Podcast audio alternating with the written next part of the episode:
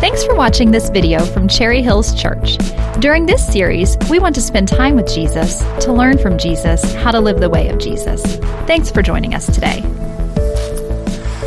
Hey, good morning, church. My name's Luke. I get to lead our high school ministry here, and uh, as always, it's a privilege to get to open the scriptures together this Sunday morning. So if you've got a Bible, go ahead and take that out. We're going to be in Mark chapter 3. Mark chapter 3. And if you don't have a Bible, there should be one under a seat near you. You can grab that to follow along. And if you don't have one at home or you want to give it away to a friend, that is yours to keep and take and do with what you will. We'd love for you to have a copy of, of God's Word with you. Uh, we're going to continue this morning in a, a series we've been in for several weeks now through the Gospel of Mark. And the Gospel of Mark, we've said, is probably the most action oriented. It's the shortest and it's the earliest of the early witnesses, testimonies to the life and ministry and death and resurrection of Jesus. But we've been saying this each week that we're not just studying the Gospel of Mark because we want to learn some interesting historical information about someone who lived 2,000 years ago and keep that in the past. No, to the, to the contrary, we've said this each week, and if you're following your notes, we are spending time with Jesus so we can learn to live the way of Jesus. Practitioners, right? That's what we want to be. Jesus called us to not just be hearers, but be doers of the word. So we're having an encounter through the word, through the spirit with Jesus to become like him and do the things he did. That's why we're studying the Gospel of Mark together. Now, before we dive into Mark chapter 3, indulge me for a moment here in a practice of, of recollection. Think back to uh, your childhood or maybe your adolescence. And I just wonder could you, could you picture yourself? Maybe it's uh, on a baseball diamond, a sandlot somewhere in the neighborhood park.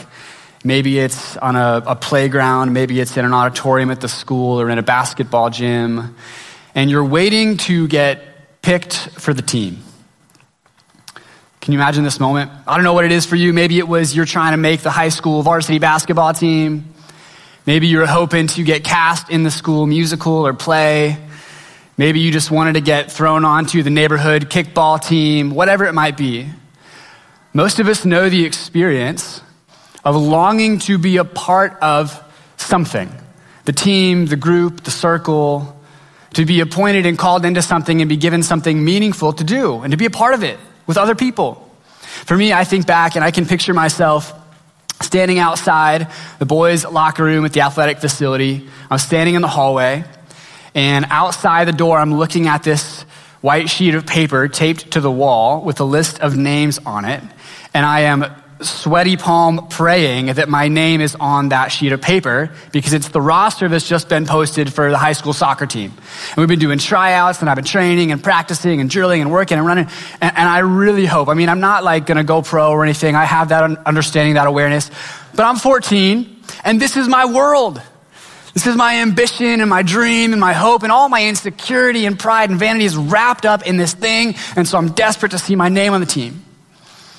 So when I finally do, and I scroll down the names and I see, oh, Luke Martin. You can just imagine it, right? It's like I'm living in a Disney movie. The birds are singing, the sun is shining, all is right in the world. We know how bad, how desperately we long to be a part of something, to belong, to be given meaningful work to do, to be a part of something that really matters in life and in the world. And so, in a world where we spend so much of our lives and so much of our time trying to prove that we belong, I want to proclaim to you the good news this morning that Jesus has called you to be with him and to share in his work. I want to show you this in Mark chapter 3. I'll start in verse 7 as Mark sets the scene for what's going on at this time in Jesus' ministry. Mark 3, verse 7 begins this way. Jesus withdrew with his disciples to the lake, and a large crowd from Galilee followed. When they heard about all he was doing, many people came to him from Judea, Jerusalem, Idumea, and the regions across the Jordan and around Tyre and Sidon. Because of the crowd, he told his disciples to have a small boat ready for him to keep the people from crowding him. For he had healed many, so that those with diseases were pushing forward to touch him. Whenever the impure spirits saw him, they fell down before him and cried out, You are the Son of God. but he gave them strict orders not to tell others about him. So, what's going on here in this scene? Jesus has become uh, somewhat of a public spectacle, a little bit of a, a cultural phenomenon, if you will, at the time. Some people marvel at him, some people hate him, some people follow him. Nobody seems to ignore him. He's continually growing in fame throughout this region, and so people are pressing in on him, crowding toward him. And I think in this scene, there's three groups that I want to draw our attention to who are surrounding Jesus. Three groups in this scene. The first is the disciples. And disciples in this instance is a general term. We'll meet the 12 in a second, but right now, disciples is a general term for followers of Jesus. It would have included uh, the five disciples that we've already seen call at this point in Mark's gospel, but it would have included people, young and old, men and women, anybody who had seen something in Jesus they wanted to discover, know more about, learn from. This was common practice in that day, right? You would have rabbis, teachers, and people would seek them out and try if they could to sit under their teaching, to consider their sayings and their wisdom and imitate their life. And so Jesus has a crowd around him of, of followers, of disciples who are trying to do this very thing. People who have seen, they may not fully understanding, but they've seen something in Jesus. And they know it's beautiful, it's good, it's true, it's surprising, it's mysterious. And so they've gravitated toward him to sit under this teacher from Nazareth. That's the first group, is the disciples. A second group is the crowd. Now, the crowd is a host of people. We don't know how big, could have been probably in the hundreds. But it's this mass mob of sorts that's come from all directions. You'll see that Mark lists several different places. This is north and south and west of the Sea of Galilee. They've come from all these surrounding regions, all over the map. They're pouring in to see and get a glimpse of Jesus and maybe even to touch him if they can. Now, the crowd has different reasons for seeking out Jesus. Some people in the crowd, Mark tells us, they're there for healing. They know, they've heard that Jesus is a healer. And they believe that if they can just touch him, get proximity, get presence, that somehow they'll be made well from whatever is afflicting them. There's other people in the crowd, I would imagine, who are, are merely curious. Maybe they have some spiritual questions or longings and they've heard rumors and whispers about who Jesus is and the things that he can do, and they're just, they're investigating, they're seekers. We know from other accounts, I think of somebody like Zacchaeus. People always looking out for Jesus, trying to figure out what's this guy all about? Can he meet my needs? Is he who he says he is, or who people say that he is? So there's a group of seekers within this crowd as well. And also, I think there's some people in the crowd probably who have some malicious intent. There's plenty of accounts like this in the Gospels as well. People who spend time around Jesus with a little bit of guile, hoping to trick or trap or test Jesus, hoping to catch him in the wrong, doing something he's not supposed to be doing, finding fault with him. They're there because they, they do not believe, they cannot, they will not believe. And they feel threatened by who he is and the things that he's said to be doing. This is the crowd. There's a third group that's in this scene that Mark tells us, and this is the demons. The demons are the third group. Mark calls them impure spirits. These are spiritual beings and enemies of God. And this fascinates me. They nonetheless know exactly who Jesus is. You'll not find a, a higher statement about who Jesus is in the Gospel of Mark than this You are the Son of God. It's said a few times by a few different people. In this instance, the demons are the ones who proclaim it. They know exactly who Jesus is. And in every instance throughout the Gospels where you see demons interacting with Jesus and they're actually speaking, right? They're having some sort of interaction conversation. They always know who Jesus is and they're always afraid of him. They're always threatened by Jesus and the kingdom of God that he is proclaiming. Why? Because they know that it infringes on the kingdom and the dominion they hold on the earth. And so they know who Jesus is, but they are threatened by his very identity and presence. These are the three groups of people. Now, I think that when Mark sets this scene, this is a sort of summary statement. It's like a transitional moment in his narrative where he's giving us a high level view of the sorts of things that are going on in the ministry of Jesus. So this would be like, like connective tissue between the different stories and specific narratives that Mark has to tell us about what Jesus is doing. I think if Mark were uh, a filmmaker and not an author, this would be something like a montage, a la Karate Kid or Rocky or something like this, right? This is a moment where we're getting a, a zoomed out vision of what Jesus is up to in the world rather than a specific event of something that he is doing. And so, what he shows us is that, like we saw in last week's passage, talking about the Sabbath, right, there are a growing number of enemies of Jesus. There are people out there who are now looking to kill Jesus, but there's also a growing number of people who support him, who are looking to him for hope and healing. And so, Jesus is like moving up the ranks, so to speak, in public attention. His celebrity status is increasing over time. He's a controversial figure, both with those who dislike him and both those who are for him. But this notoriety and this growing acclaim is going to begin to pose a problem. It's going to become problematic for the strategy of Jesus in his ministry, for his philosophy, his approach to how he wants to do his Father's will in the world. This growing notoriety and supporters is going to become problematic. I want us to notice something really key here. First, Jesus has compassion on the crowds. That's why he, he welcomes them and he heals them and he meets them where they're at. But his intent is not just to gather a crowd and do his thing. That's not what he's about. You'll notice he, he gets into a boat. He's like, I need a little bit of space, right? And you'll notice that Mark tells us what? Verse 7 Jesus withdrew. So there are moments of engagement, but Jesus is not just saying, like, Bring on the fame. Shout it from the rooftops. Tell everybody who I am. You can see that even he tells the demons, the ones who know exactly who he is. And maybe they're not, you know, the people he wants bearing witness, but he tells them strictly, don't say who I am. Right? He's not seeking to gather acclaim and notoriety and buzz about who he is and the kinds of things that he is doing. On numerous occasions, Jesus tells people, both uh, disciples and even demons, to be silent about who he is. This is a, a recurring motif, a theme in the Gospel of Mark. Uh, some scholars in the past have called this the messianic secret. But really, it's no secret at all. In fact, it's only surprising that Jesus would do this and act this way and forbid this kind of notoriety if we presuppose that Jesus wanted to get famous.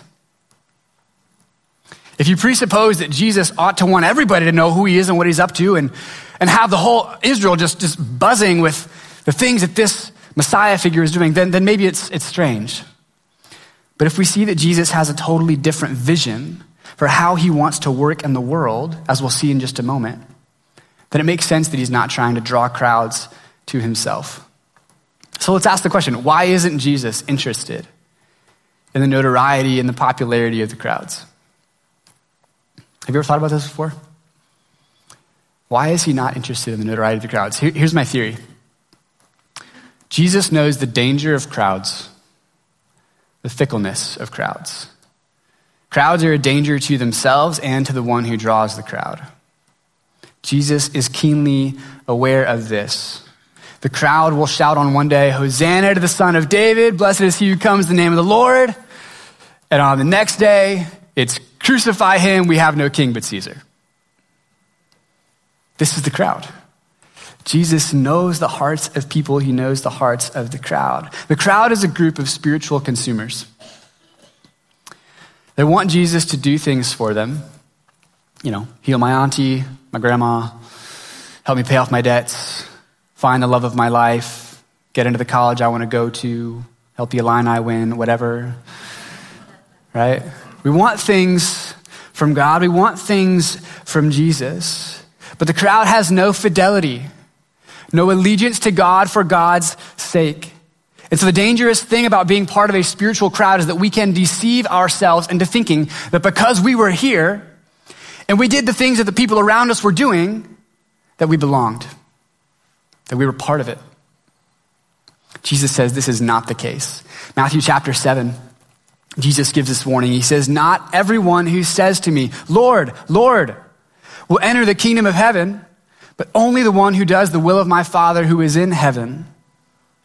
Many will say to me on that day, Lord, Lord, did we not prophesy in your name? And in your name, drive out demons? And in your name, perform many miracles? I mean, these are stellar Christians, right? Then I will tell them plainly, I never knew you. Away from me, you evildoers. Here's the thing Jesus is not a religious celebrity whose name we can invoke when it suits us. Jesus doesn't want fans, he wants followers. These are the people he's looking for to draw to himself and give an opportunity to share in his work. Not fans, but followers. Which are you? We all have spiritual needs. We all have things we want God to do for us. That's okay. God meets us where we're at, right? He heals those who come to him. But he wants so much more for you. And he will not be content to allow us to show up and to go through the motions and play Christian. He wants something deeper for us and from us. Jesus has an altogether different mission strategy than the gather a crowd, right? It's not built around uh, gathering popularity. His mission strategy is built around distributing power. And so, verse 13, Mark picks up the story and switches scenes here. In verse 13, he says, Jesus went up on a mountainside and called to him those he wanted, and they came to him. He appointed 12 that they might be with him and that he might send them out to preach and to have authority to drive out demons, the very things that Jesus is doing. These are the 12 that he appointed. There's Simon, to whom he gave the name Peter, James, son of Zebedee, and his brother John. To them he gave the name Boanerges, which means sons of thunder. Andrew, Philip, Bartholomew, Matthew, Thomas, James, son of Alphaeus, Thaddeus, Simon the Zealot, and Judas Iscariot, who betrayed him. Now, notice the contrast between this section and the previous one. We've moved from lakeside to a mountain, from a crowd of people busting at the seams, pressing in around him, to a small circle of close friends and appointed representatives. We've moved from a command not to say anything about who he is to a command to preach and proclaim the kingdom of God, to tell people about the Messiah and what Jesus is doing and who he is. So we're meant to see a difference in these two moments. In this moment, what Jesus does is choose from among his disciples a set of 12 people. Now, Mark in this instance doesn't call them apostles, but elsewhere throughout the gospel accounts, and once later in, in Mark's gospel, that is what this group of 12 is known as Jesus' apostles. They're called apostles because they are in Greek apostoloi, sent ones. They are people who have been given a mission from the one who has sent them, their master. If you're following in your notes, an apostle is an authorized representative. An apostle is somebody who is sent out with a purpose to go and to represent the identity and the will and the work of the one who has sent them. They have a particular authority and responsibility to go and make manifest the words and the actions of the one who they represent. This is who the 12 are. And so, in some ways, the 12 are set apart for a particular vocation that's not shared by all of Jesus' disciples and followers. They have a, a unique kind of authority and responsibility that they are given by Jesus that sets them apart, that distinguishes them from the rest of Jesus' followers in this moment. But here is the really important thing to get, right? Jesus is not singling this group out because they're the only ones that he wants to be with him and to share in his work. These are not Jesus' only coworkers. Paul emphasizes this in Ephesians chapter 4, verse 11 through 13. Paul writes, Christ himself gave the apostles, the prophets, the evangelists, the pastors, and teachers to equip his people for works of service so that the body of Christ may be built up until we all reach unity in the faith and in the knowledge of the Son of God and become mature, attaining to the whole measure of the fullness of Christ.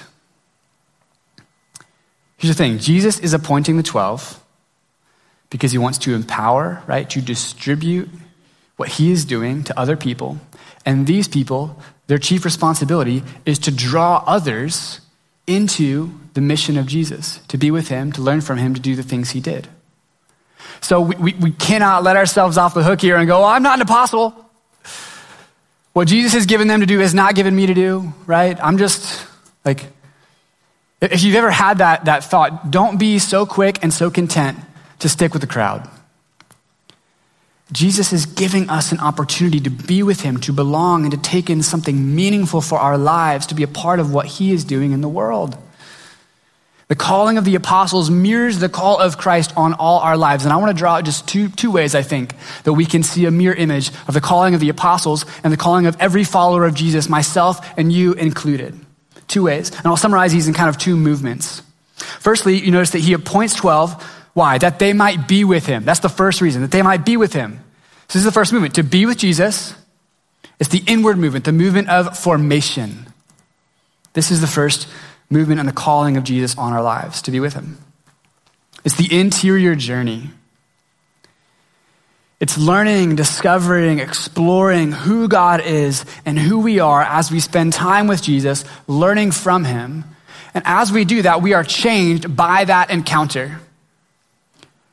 When you go to be with Jesus, to learn from him, to sit under his authoritative teaching, you cannot leave unchanged by that. His words don't return void to him.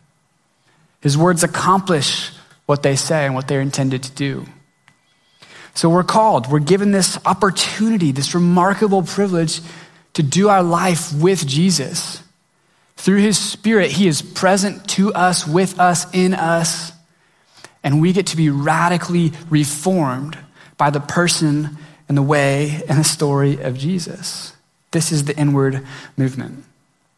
But secondly, the second movement is they are sent by Jesus. This is the outward movement. It's mission. Jesus is like, I got work for you to do. You signed up for something here. If you're saying yes to this, you have responsibilities, right? You got obligations. We're not just like members of the country club and we got perks. No, we're members of the mission. We got responsibilities. It's a different sort of mentality, right? And what does he give him to do? He says to go out, to preach, and to drive out demons. These are things that Jesus himself is doing. It's a way of saying, imitate what you see me doing. You go and do the very same things. You're going to represent me. You're going to mediate my presence. You're going to embody and extend it into the places that you go. This is the calling of our lives uh, for followers of Jesus to embody and to extend the presence of Jesus to proclaim and to demonstrate his work and his will in the world. So that the gospel will be felt and experienced by the people in our lives, and the kingdom of darkness will be pushed back and driven out by the kingdom of light, the kingdom of God. Jesus has given this responsibility and this opportunity to his followers. These are the two movements, not just for apostles, but for all of us. Now, it is crucial that followers of Jesus in this day and age that we hold both these things together, both formation and mission together in union all the time. Because both formation and mission happen in the presence of God. To use theology term, coram deo. They happen before the face of God, in God's presence. We are never escaping, like we said this morning in Psalm 139. Where can I go from your spirit? Where can I flee from your presence? We are always in the presence of God through formation and mission together. So it's not as if we need to dis- disabuse ourselves of this idea. It's not as if we come to church on Sunday morning and we're with Jesus and it's great, and then we leave him here, and so we go out into the world to go and do things for God and to try our best. No, no, no.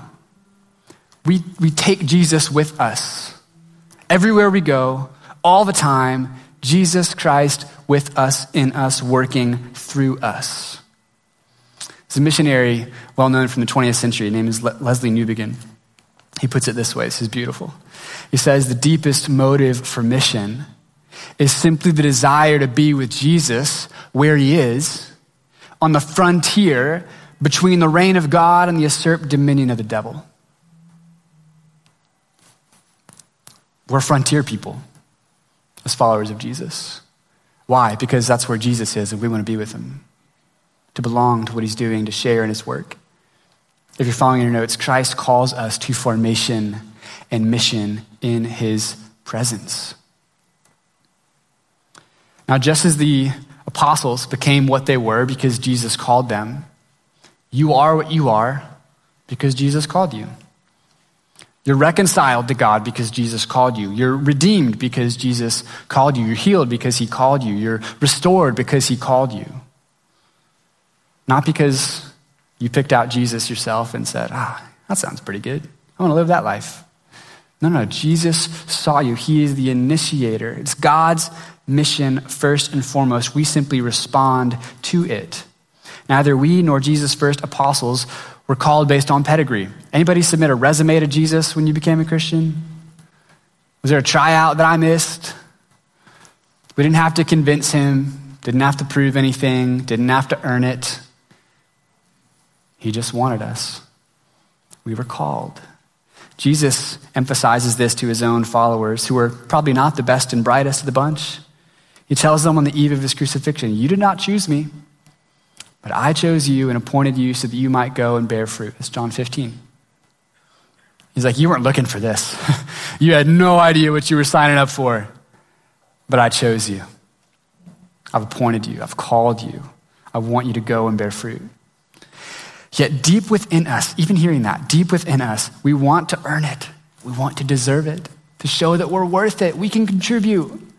Like, we've got some reason, right, that Jesus wants us. We've got to be able to, like, bring something to the table. We want to earn and prove that we belong, that we've got something worth it, to demonstrate our worthiness to a watching world. We love to do this when we can. There's an artist, um, you may have heard of him, Michelangelo.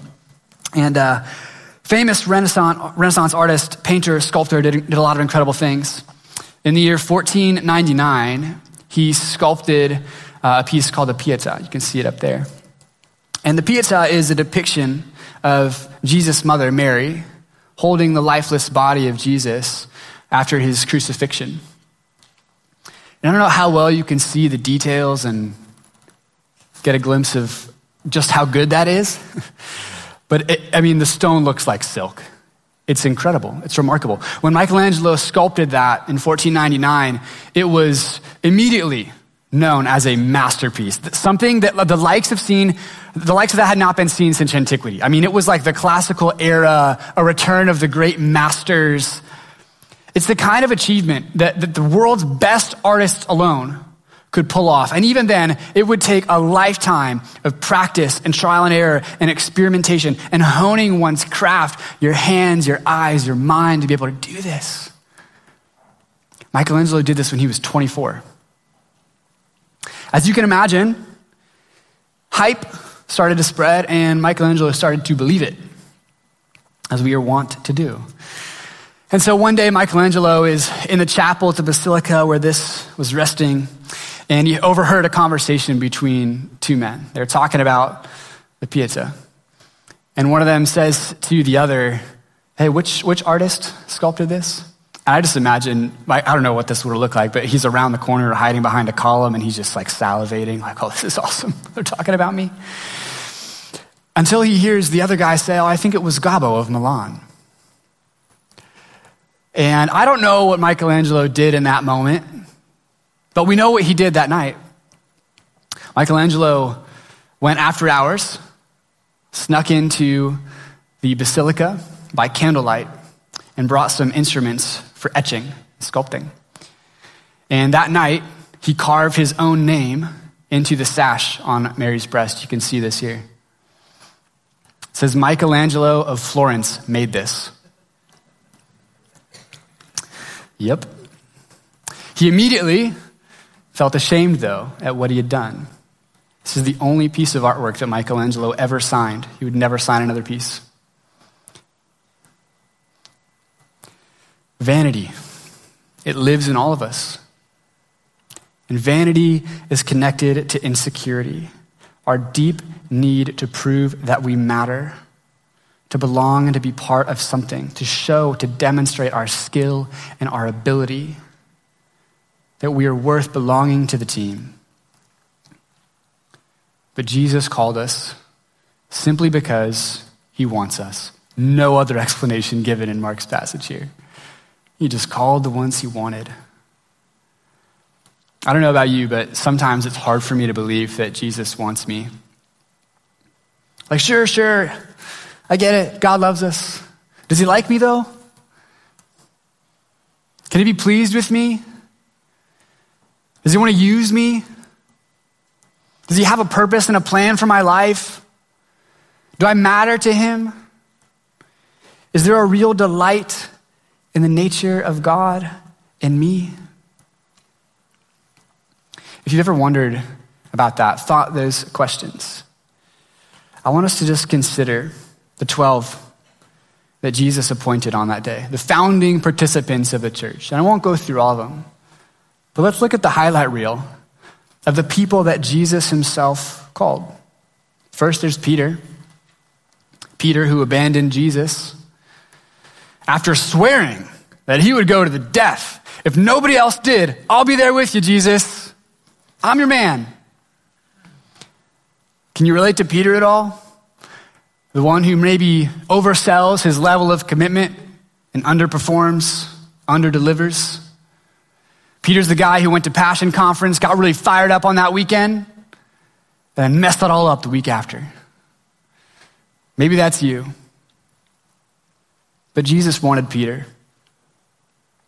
There's James and there's John, brothers, sons of thunder. These guys were egotistical, they were bombastic. These are the guys who, on one occasion, approached Jesus and they said, Jesus, the Samaritan village, they were rude. How about you just, we'll, we'll do this for you. We'll just call down some fire from heaven. We'll smite these people. Jesus is like, nope, not, we're not doing that. These are the same guys who go to Jesus in front of the other disciples on one occasion, mind you. And they say, Jesus, what if we get seats at your right and your left in your kingdom and your glory? How about that? That'd be cool, right? We're your guys. The other disciples are pretty indignant about this, you can imagine. Jesus wanted James and John. Mystery of mysteries. He wanted James and John. There's Matthew, Matthew the tax collector. Matthew's the guy who's hated by his community, the whole country. I mean, they don't like tax collectors. Matthew's the one who seemed to betray his own people, to side with the enemy. How on earth could it be possible that Jesus would want to use somebody like Matthew to build and to restore the kingdom to Israel? How is this possible? Maybe you feel like Matthew sometimes. All the things you've done, your past, Jesus couldn't use you, could he? He couldn't want you, could he? But Jesus wants Matthew. There's Simon the Zealot. He and Matthew probably didn't get along. See, the Zealots were people who were fanatics for Torah observance. Matthew was not. And so the Zealots, they later developed into a faction of people, a political faction, that violently uh, started an uprising against Rome. They were even, some of them, assassins. The Zealots were a, a serious group of extremists. I don't know what it would have been like to sit down at the dinner table with Simon the Zealot. I'm sure he had some strong political opinions to share. We know what that's like at Thanksgiving dinner, right? Some of us have this fire in our bones. You're passionate. Sometimes it rubs people the wrong way. You've got just this energy, this drive. Does Jesus want to use you? Does he want you to belong with him, to learn from him how to do the things he did? Jesus wanted Simon. And then there's Thomas. I think Thomas is my favorite. Affectionately known as Doubting Thomas by church history. Thomas is the one who misses the big reveal about the resurrection, and he can't believe. He won't believe until he puts his fingers in the wound. He says, Then I'll know. Then I'll come around. Thomas is the patron saint of skeptics, right? And some of us ourselves, we got questions. We got things we just want to know the answer to if we're going to keep following Jesus. Things that feel so burdensome on our souls and our minds that if, if, if we can't know for sure, how are we going to keep this thing up? Maybe you're like Thomas. You just want to know. A little bit of certainty would be nice. Jesus wanted Thomas. And he wants you too. I wonder if we could receive this morning that apart from what we can do to demonstrate and prove our worth to God, that God actually, genuinely, passionately loves you. He desires you to be with him and to share in his work. You're called. C.S. Lewis expresses this beautifully. He says to please God, to be a real ingredient in the divine happiness, to be loved by God, not merely pitied, but delighted in, as an artist delights in his work or a father in a son. It seems impossible. A weight or burden of glory which our thoughts can hardly sustain. But so it is. So it is. As we'll sing in a moment, we are an altar of broken stones. And yet, by God's grace, He's called us to be a part of the living temple, to be a part of His body. And I don't know what other response we could have to that, but hallelujah. There's a, a word often used in the Psalms, Selah. It means pause. It's, it's where we, we reflect, we digest, we process, we intake, we worship. We let the word sink into our bones. And so, as a means of responding as a congregation this morning, our choir is going to sing over us. And I invite you just to sit, to contemplate, to absorb who you are and who God is for you. The God who wants you, loves you, and has called you to belong and to share in his work with him. Thanks for joining us today. If you'd like more information, visit cherryhillsfamily.org or find us on Facebook.